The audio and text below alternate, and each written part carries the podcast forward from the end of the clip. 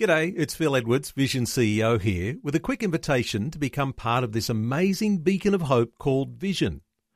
Together we can put our love into action to help people of all kinds build or rebuild their lives on the truth of God. Please consider the part you can play during our upcoming Visionathon appeal, remembering that it's your support that makes Vision possible, including this podcast. Life, culture, and current events from a biblical perspective.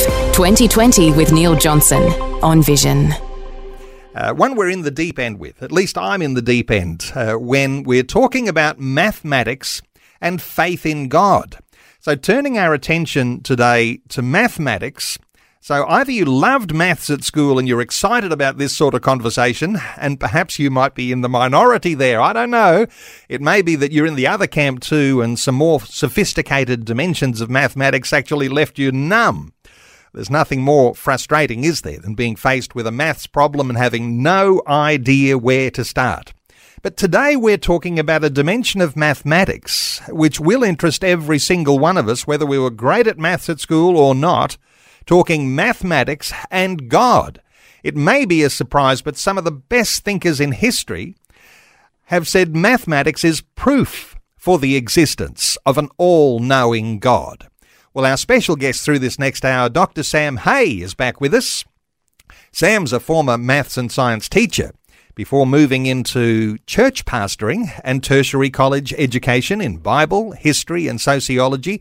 He's currently lecturing in education at Alphacrucis College to students who are teaching and preparing to teach many subjects in Christian schools, including maths. Now, he teaches critical thinking for effective learning and other topics to trainee teachers. Sam, a special welcome back to 2020 to you. Thanks, Neil. It's great to be with you again today. Hey, Sam, uh, before we get into this, uh, tell me about a passion of for mathematics that you obviously do have as a former maths science teacher. You've really got to have your head around maths, haven't you? Because maths and physics and all of those different uh, uh, topics, they rely on mathematics. I have a passion for maths as uh, something that's creative that you can enjoy. I think if I play puzzles with my children, play Monopoly. Um, we're thinking with maths, and uh, I think uh, maths is something you can use in the shopping centres. Um, uh, you can creatively think about the price of this, the price of that, and how to do it. Budgeting, I enjoy talking to people. I've uh, been working with people coming through who are thinking about their budget, how they can do with it. I like the way it can enlarge your world. Budgeting can enlarge your capacity to work with your funds. So I love what maths can do to give you greater freedom, greater power, greater wisdom in life. I remember my dad always said to me, because I was never, as I say, this was not my strong suit, mathematics, but he said, son, it helps you learn to think.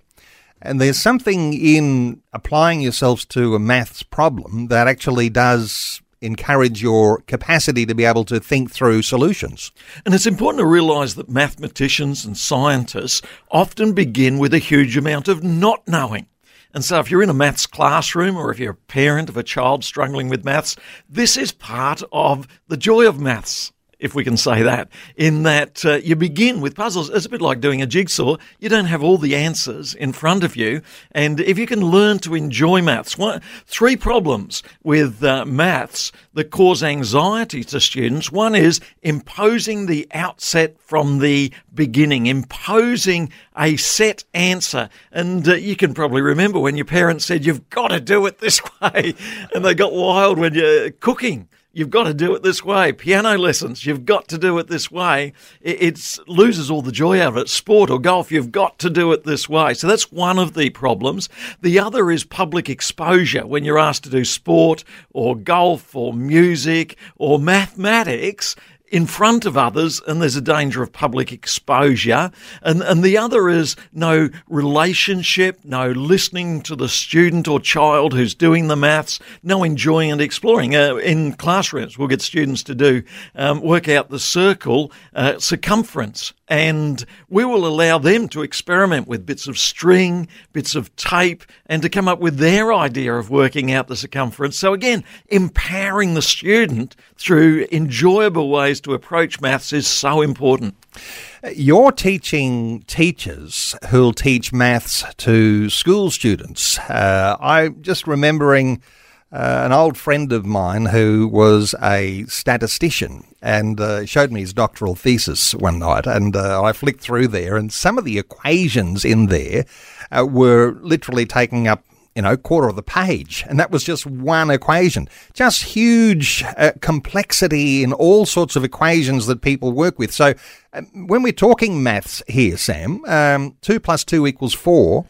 Um, you know, uh, you, have got all sorts of other different equations you start to learn in school, but then you get into tertiary levels, and it's mind boggling, isn't it? Because some of the things you've got to be able to grapple with are beyond most ordinary thinkers. And I think that's like so many things we do in life, whether it be sport or whether it be music. You begin with the very simple. And then you add and you add. And then if you keep going for three years, you get your bachelor degree, you do another two years, you get your master's, and you master it, and, and so on through primary, secondary, and into uh, tertiary study. But the one thing that mathematicians are fascinated by is the sense of order that's everywhere. And today, people also talk about chaos, chaos theory. Surely that explains the universe. But many mathematicians say there can never be pure chaos theory. There has to be law that governs the chaos. And we spoke before about game Monopoly. Surely you roll the dice and it's just chaos. Whether you win or lose, it's the roll of the dice but it's always within the laws and guidelines and structure of the Monopoly Board, the laws and guidelines of the structure of Mayfair and Park Lane, and everything's allocated. And this is what we find about the universe. Everything's allocated. There's no such thing as pure chance. We might get a wet winter or a dry winter, but we still get a winter and a summer and rain. There is so much order in the world that many mathematicians and scientists, so many, I've just been exploring the number of scientists who've been Christians, and I'm amazed that it's often the awe, it's the interest in the sense of order in the universe that's main, uh, motivated so many to explore the meaning that's there. And so doing maths without Christianity, I think, is impossible, as we heard before. Yes, and uh, doing Monopoly without having the rules, actually, uh, you know, it's it's chaos. So uh, it's the rules that actually make the game enjoyable if everyone yes. understands the rules. Hey, this idea of maths and consistency of a universe holding together. So you might have a simple maths equation, 2 plus 2 equals 4, and it gets more and more and more complex. But this thought that the consistency of the universe holding together that takes us into a whole new level. Uh, it's almost like a philosophical level too, but if you're talking about mathematics, you are talking about order and you are talking about laws. But consistency of the universe holding together, Sam, that's no, that's mind-boggling. It is amazing that uh, whichever country you go to in the world, you've still got two plus two equals four. Isaac Newton was fascinated by this, and he was fascinated by the Bible and God, and this led him to the uh, laws of motion, the laws of gravity, uh, because these laws are constant wherever we go. And this fascinates philosophers and mathematicians uh, who often are Christian because they are amazed by this sense of order. You mentioned uh, the names of Christians who were scientists, who were mathematicians. Uh, what names come to mind for you, for listeners? Certainly, uh, Isaac Newton, um, also Einstein, um, and both brought such an immense understanding of motion and gravity. Uh, the great uh, chemists who discovered uh, chemistry and how it works, uh, like uh, Robert Boyle, and uh, then the great physicists who have explained how the physics of the universe and cosmos works, and recent astronomers who've looked at even origin of Big Bang begins with a Belgium Catholic priest at Lemaitre who uh, gives us this concept that there could be a sense of order about the universe coming into existence. Uh, you mentioned Einstein. I'm not sure he was a Christian. Uh, was he? Because uh, I think he was a Jew, and mm. Uh, so you've got the Judeo-Christian Old Testament, New Testament understanding of how he would have been raised. Uh, but mm. I'm not sure whether he was a Christian. But uh, any thoughts there? Well, certainly uh, it's Einstein's fascination with this sense of order. Einstein was one who said God does not play dice. And so it was his religious worldview, it was his uh, background from Judaism, and that gave him this sense of confidence in order in the universe, which gave him the wonderful equations that are still being proven as correct and underlying the structure of the universe because I imagine that if you leave God out of the equation, uh, then you're only going to be heading to chaos. Uh, chaos is your only answer because in order for there to be something that is uh, a, you know a universe that's that's ordered, you have to have something outside the system. Is that the way that works? Certainly, up until the late 1800s, about 1880, uh, natural philosophy included morals and moral development. It included maths and science. But in the 1880s, there was a specialisation began to take place. Charles Taylor secularisation, and it's this specialisation that started to leave out God out of a discussion of uh, maths. The great problem with this reductionism is that you, reduce everything down to just uh, atoms and then you reduce it down to electrons and neutrons. Um, you don't have the life left in it at all. And I think we as Christians are bringing holistic, understanding of the complexity of the world and all the valuable aspects of the world, as opposed to the reductionists and humanists uh, who are taking away, the secularists who are taking away all that makes life worth living. Uh, let's talk about God in the equation here, Sam, because, uh, you know, you talk about the universe and orderliness of the universe, mathematicians who are fascinated by the sense of order. Um, and I can't help but thinking, you know, when God spoke, uh, he spoke order into the chaos. Uh, that comes to us from Genesis, doesn't it? So when you've actually got uh, a God factor, that's the only way you can have order. Because if you want to get rid of God now, you say God was not there then, and you only have chaos. So when we're talking about God being proof uh, you know, that mathematics is proof of God, then somehow or other you have to start with God in the first place. It's a bit like the chicken and egg analogy in that Isaac Newton and others would read their Bible and see that God has given a sense of laws, and we read them in Deuteronomy. And let's look and see what are the laws in the natural world. Now, in the 1800s, 1900s, up to the present, some people have said, well, hang on, we know the laws in the natural world. We don't need God anymore. But uh, if you throw out the chicken in the chicken and egg in your uh, farm, you're not going to have many more eggs. And so I think it's important to see the relationship between law as an architect. You go to a house and you measure the length of a house, um, 20 metres, width 10 metres, and height 3 metres, and say, there's no architect. I've measured it. It's just simply 20 by 10 by 3. Um, I found a piece of paper that's got those numbers on it must be no architect. Well, just reducing it to numbers doesn't remove the architect behind things. There has to be an architect. Mm. And uh, interesting, isn't it, that the intelligent design uh, crowd, if you mm. call them that, and you've got mm. the creationists who say mm. God is the creator, but the intelligent designer says, oh, I'm not sure it's the God of the Bible. We still need a gospel, Sam mm. Hey. We still mm. need to connect the God of the Bible to being the creator, don't we? How do you deal with that? Well, certainly, I think uh, if it's maths or science, we can describe the laws that make things work, but there's so much missing there relationally. And so if you go to the doctor who says you've got three weeks to live or six months to live, etc., the lack of compassion and love is uh, a real problem.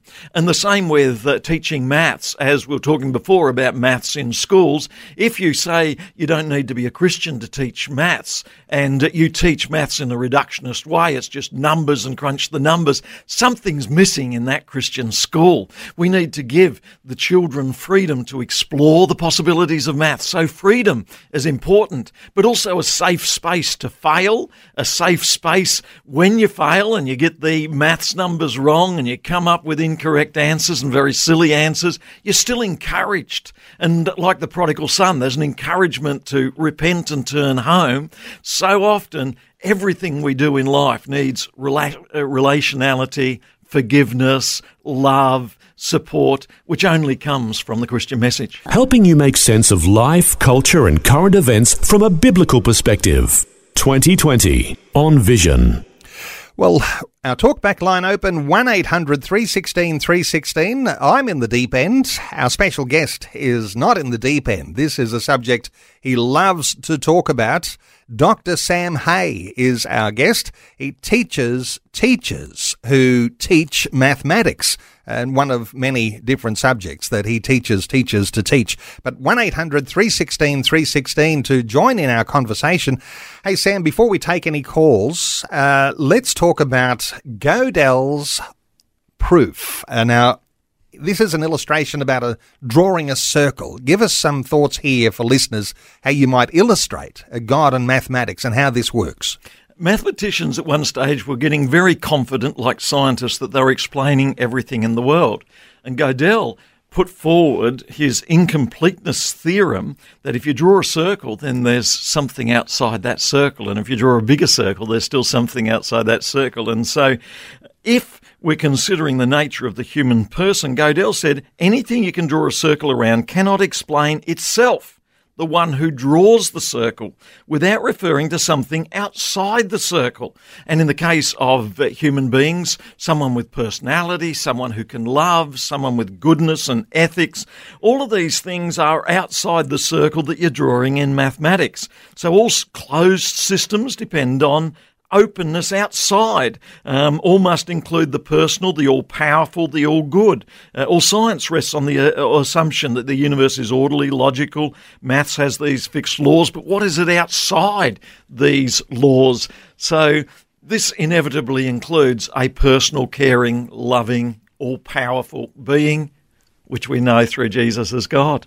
So uh, we're all in our mind uh, drawing a circle right now. And it's one of these sorts of philosophical problems where you say, how big could you draw that circle? Mm-hmm. And if you could draw that circle even the size of the universe, uh, the same principle applies. Whatever is within that circle, it has to be there because there's something greater outside the circle. So no matter how big you can think, there's always something outside the circle.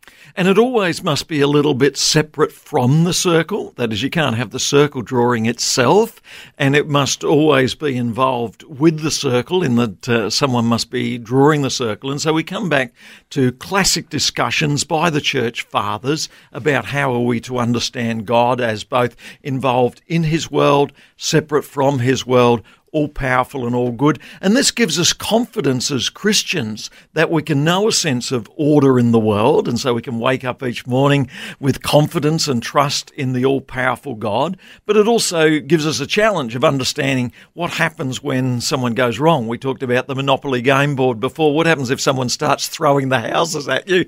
They've been given freedom to throw, but they're only two or three years old and they've got angry for some reason. Sure, freedom has its own side point but then the gospel message tells me that you can repent, you can talk like a father, just as Father God can talk to us and encourage us to restore relationship. Interesting on that uh, monopoly board for a moment here, because as you say, uh, your emotions are a mm. part of the game. And so, uh, you know, and anyone who's played Monopoly knows that you can go from you know on emotion, an emotional roller coaster. You can mm. be on a high one moment, mm. and then you land on one of your opponent's hotels, mm. and uh, you're up with a big bill, and, uh, then you've got your own properties, and your opponent lands on yours, and so you've got this revenge mentality. So you've got all the the game, uh, the personality of the game. And so when we think about mathematics, Sam, drawing that big circle, not just a mechanical uh, hard rule circle, but there has to be some level of personality. We explain that personality by saying that one who's outside the, the circle has given to everything within the circle the personality.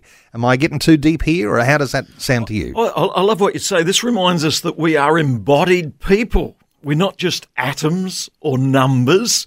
Uh, we are embodied, but at the same time, we're separate from our body. So if you're feeling ill or if you have a bad day or, or if you pass away and die, there is still that life that thought uh, th- that you live. And so you're both embodied. So it's important for Christians to realize uh, the limitations of the embodied nature. If you're here in Brisbane, you're not in Melbourne or Sydney. If you're in Melbourne and Sydney, you're not here. But at the same time, it's important to realize that we live beyond our embodied. You can go to Sydney and Melbourne. And the same with emotional. You are both emotional but at the same time, you are not your emotions. I can say you are angry, Neil, uh, because you're losing the Monopoly game. But at the same time, uh, you are way more than just anger or red face. You are much more than that. You feel anger. It's like a dial on the car saying, yes, the temperature's going up. But it's important for our mental health to recognize the difference between the anger that you feel that's sending alarm bells to you and what is there. And the same with the numbers that we crunch in maths. It's important to realize uh, that they don't control all of our life. They're just part of the life that we live. Uh, no doubt we'll continue some more on that conversation, but let's let a listener in on uh, the conversation too. Joanne is in Home Hill in North Queensland. Hi, Joanne. Welcome. Hello, I am. You guys have just made me laugh out loud. A Monopoly game with adults. My brother-in-law actually got in the car and drove off. Right. Look, not everybody no is a way. good loser. I know, not even three-year-olds. Anyway, all I wanted to say was I love Sam's enthusiasm for maths, and I love it, Neil, because I'm in the deep end with you. I'm a I'm a music teacher, and they say that musicians are good at maths. I break them all. They are not necessarily good at maths, although we read dots and dashes and and values and numbers on the page. make complete sense to me.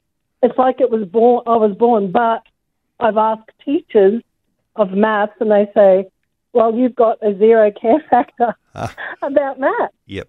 And I don't know if that's fair, and I've struggled with it so hard because my husband is excellent at math, yet mine's English. And yet I think, well, does God really care? I'm teaching children to play.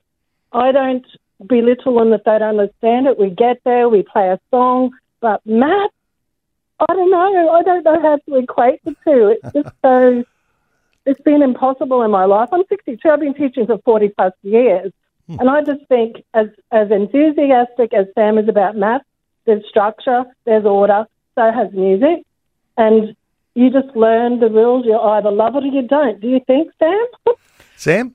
I love your enthusiasm for music, and uh, I too uh, have enthusiastic children and students who hit the drums, and it goes well when they know there's a sense of order and pattern to it. And it's interesting to see the connection between music and maths and English and literature. And it's important to recognise the diversity in any classroom. I was teaching a class the uh, other day, and uh, there were 25 students, and uh, there'd be five. Perhaps interested in one aspect of maths and five in another, and hmm. another five totally disinterested. But when I spoke to them, they were interested in other areas. And when I could explain that maths connected with them, they generated some interest there. It's important for us as teachers and parents to recognise the diversity of children and the diversity of gifts and the ways in which I needed to. I needed hmm. you. I needed hmm. you as my maths teacher. I Hey, uh, let me just. I, I think it's about how it get get um, you know communicated. You know, I could have loved it. I'm sure, but like you said, While we've gotta- you here, Joanne, um, the thought here, Sam, that I'm having as I'm hearing you and uh, Joanne interact here is that m- music is itself mathematical, but it also might be that connecting point to the emotional personality of the person. So uh, we might be thinking about God and music and the way that He uses music mathematically and in this sense of you know of who we are as human personalities. Any thoughts from you on that? Certainly, uh, some people are more intuitive and they're doing the maths of music intuitively through their ear and through their uh, emotions. Others are more social. And uh, so they're doing their maths through uh, conversation and talking. Again, it's important to recognise uh, the diversity of students that we have and the diversity that's within each person and the need for each other, the need to work together. Well, Joanne, thank you so much for your call. Our talkback line is open on 1 800 316 316. We are talking about mathematics and faith in God. Some people, Sam, say that maths is an absolute opposite uh, to faith. Um, you know, we might be able to enlarge on this some more, but a thought or two from you on the way that people feel about mathematics because some people will be thinking they are very scientific mathematic brains, therefore they should leave God out of the system. Any thoughts here on the fact that some people think they're opposites? Uh, two reasons. One is reductionism. That is, people feel that you can reduce a house to 20 metres by 10 metres by 3 metres, and you've explained away the architect, you've explained away the home, you've explained away the purpose, and meaning disappears with this reductionism. So that's a bit concern. The other is the anxiety that we've been talking about as well. Some people have had anxiety about religion or anxiety about maths and so uh, that causes a uh, problem. And the other is uh, bad experiences. If you if you have a bad experience, if you have a bad experience of a, uh, petrol station, doesn't mean you never fill your car up with petrol. You go to another one. So I think there are a few reasons. Sam, before we go any further, let's take another call. Richard is in Alstonville in New South Wales. Hello, Richard. Welcome along. Uh, g'day, guys. Um, I've got a question. I'm not sure how, how much it pertains to to maths, but it's more the sort of the spiritual side or the, the faith side. When you have a person in evangelism that's not a Christian asks you about um, why can we not change laws on whim, how how would you answer that on a faith based level? Uh, why can we not change the laws? The laws are already set in place. Uh, Sam, your thoughts here? Uh, Neil and I were having a talk before about the parent who imposes a 10 p.m. curfew on children. And it's very important to have rigid guidelines. We have breakfast at a certain time, lunch, evening meal, and we do need a curfew because there's a law of rest which says you need eight hours sleep. And if you ignore that and go for more than three days with zero hours sleep, then there are consequences. And so the laws that we have in a culture or in a society reflect the laws that are in the universe and chicken and egg. There must be a lawmaker and architect. But at the same time, there are times when those laws appear to be a major problem, such as the 10 p.m. curfew, and that there is a special function that goes on for the teenager till 11 p.m. or 12 p.m. Can the teacher break those uh, laws or the parent break those laws? I remember driving my car towards Toowoomba, was pouring with rain. I went round a corner, I turned uh, the wheel and suddenly realised I had no contact with the road. It was just all water under my tyres and I was sliding at 80 kilometres an hour towards the guardrail. And as one does, you say a quick prayer, Lord help me. And then uh, the car stopped about a millimetre away from the guardrail, not a scratch or a mark. And I thank God and I thought, um, I believe in miracles. And so I, I, think this balance between laws, you've got to have laws, but uh, laws aren't all that's going on. There's also relationship, like the relationship of a parent with a child. Just as we said in the Monopoly game, you've got to have laws, but you've got the freedom as to how you have movement. And life is about this balance between law and freedom. And in a running race, um, you need uh, not only the laws that guide the running race, you need the freedom, uh, you need the training, and you need the wisdom in order to know what's going on, to not only know the laws that govern what is going on, but also and the laws of nutrition and the laws of exercise and all the many laws that uh, govern. But you also need motivation, you need emotion, and you very much need relationship with others who are more knowledgeable than you, who are wiser than you. And who's the most knowledgeable and wisest of all? God, and also the people that He's put here, trainers and sports people and others with experience. We need each other. We need relationships that that go beyond law. Uh, Richard, how was that for a response? Somewhat getting there. I think it's a, a big one to expand upon, but yeah, I get what he's trying to say with the answer, yes. Uh, I just uh, while we've got you here, Richard, uh, when you talk about laws, and uh, you were saying you're sharing your faith with someone who's not a Christian, and they bring up this issue of laws, uh, are they talking about you know how can a miracle happen uh, if there are laws that govern everything. And so Sam's illustration there about the parent and the curfew, uh, the parent has the right to be able to change the curfew if they want. Is that the sort of thing you were sort of talking about? Yeah, I was coming coming at it from from that perspective, but also with society today and politics and and the left and whatever side you sit on in politics.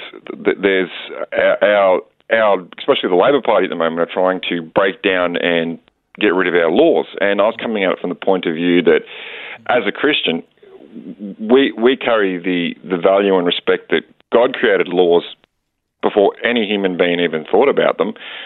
So um, if God is found in society and in the kingdom and in the world, we can't just go and change something um, because you know they they have a, a thought or a feeling or an inkling. I was, I was more coming at it from that point of view.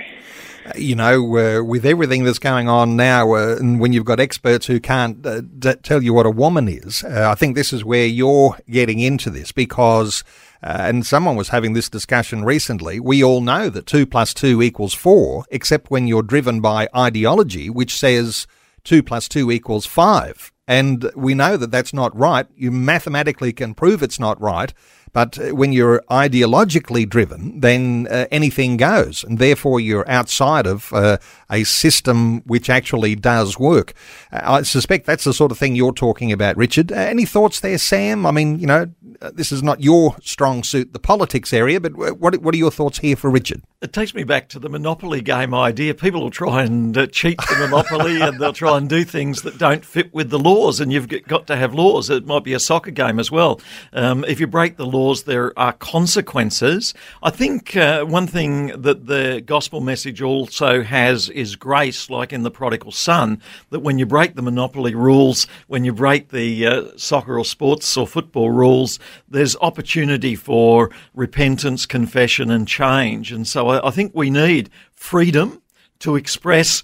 I don't like the rules in Monopoly, but we also need to recognise we're part of a society, we're part of a world God has made, and out of His wisdom, He has given us certain laws in terms of gender, etc., and uh, we break them with some hesitation and danger. Uh, so some might be trying to tell us right now two plus two equals five. Uh, just leave that a little while because they will soon discover there's consequences of not getting the maths right.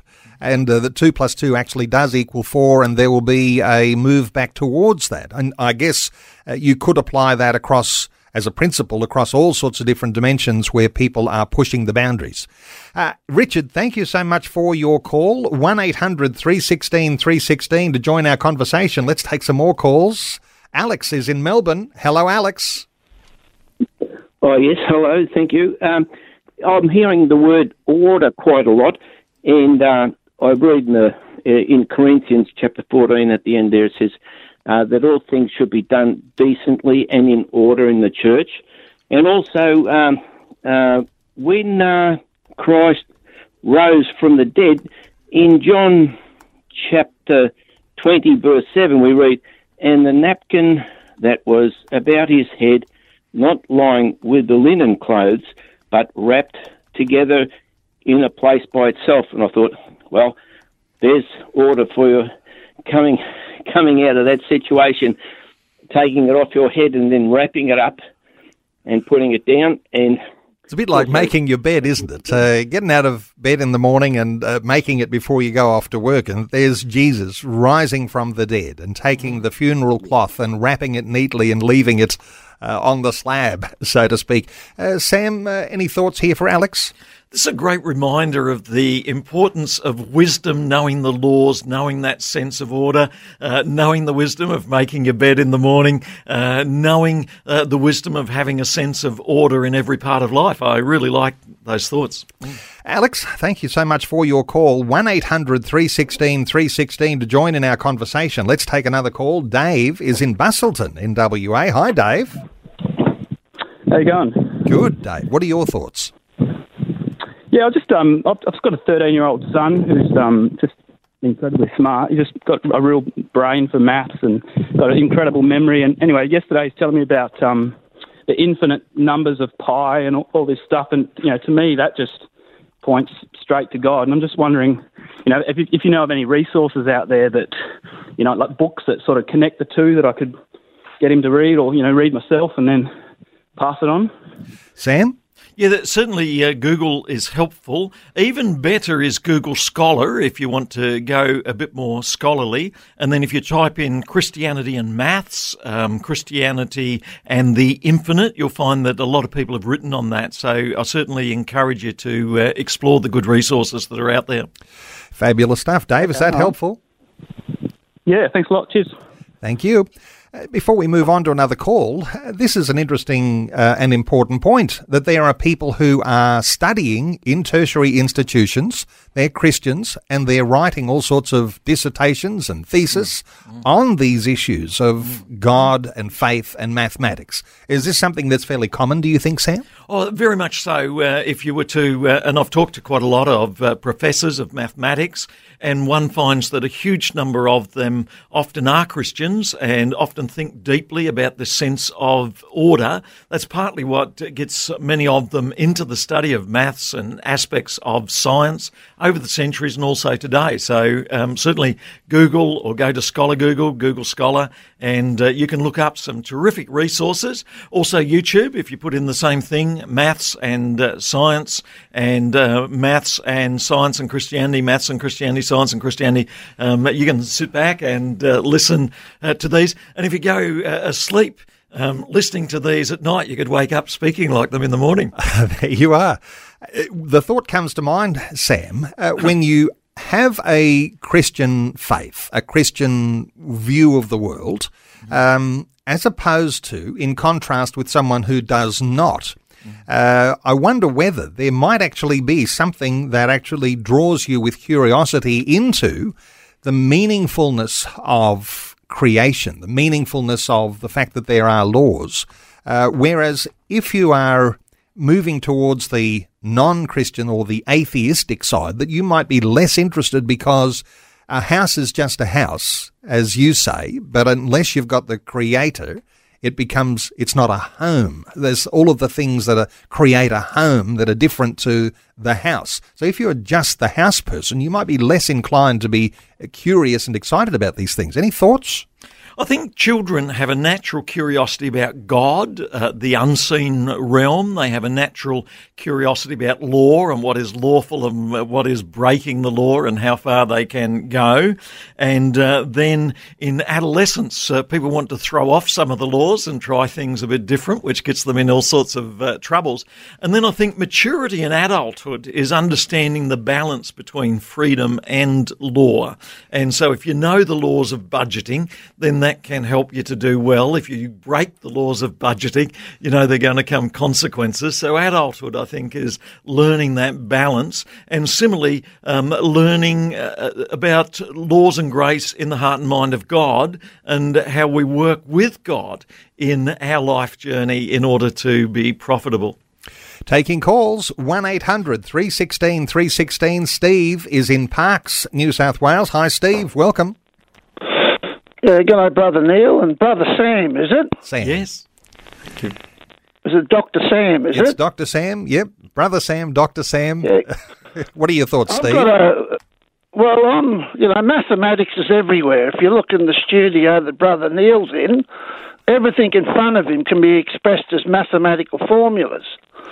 Within this society today of wake and cancel culture, t- the, the old theories of Einstein, I believe, and Newton have been thrown out. The most worrying one is Einstein's E is equal to mc squared. Now, around the world right now, a lot of superpowers are arming to the teeth. You throw out those laws and throw out the laws of God, we are on the cusp of thermonuclear warfare. What would you advise, Dr. Sam, as far as the teachings of Christ? Um, what should ordinary Christians around the world be embracing in order to stop this mad race for um, uh, the superpowers? Uh, we're on the cusp of, as I said, thermonuclear warfare with what's happening in Russia. And um, Steve, you're um, raising a uh, good point, and this contrast between the one who has Christian values. Uh, Christian laws, you might even say, and those who do not. And the sorts of superpowers you're talking about that are threatening with the nuclear weapons right now are coming from that atheistic, communistic uh, foundation, which is a godless uh, uh, regime. Uh, thoughts here, Sam, because you've got these who would be founding their own ideologies in communism or a godlessness. They're the ones who are threatening with all the weapons. Uh, any thoughts here for what Steve's saying? Uh, my thought is that the problem has to do with imposed power when one group or when one nation or when one person feels they have all of the answers, whether it be communistic or socialist, etc., and try and impose them upon others, we have a problem. Jesus lived at a time when the Romans felt they had all the answers and they wrote the laws in Latin and they sought to impose those uh, laws, and the religious leaders of uh, Jesus' time sought to impose religious laws such as Sabbath observance. And Jesus challenged both the Romans and the religious, over religious, dogmatic, law only people by going to the cross and laying down his life and showing that humility, love, openness to the love of God, prayer, worship, concern for children, concern for women, um, real concern rather than imposed law through nuclear weapons or through other forms of weaponry. The Romans were expert on weapons. That's why they conquered the world. But Jesus conquered Rome with love. And Paul went to Rome to communicate the world changing power of Jesus and love.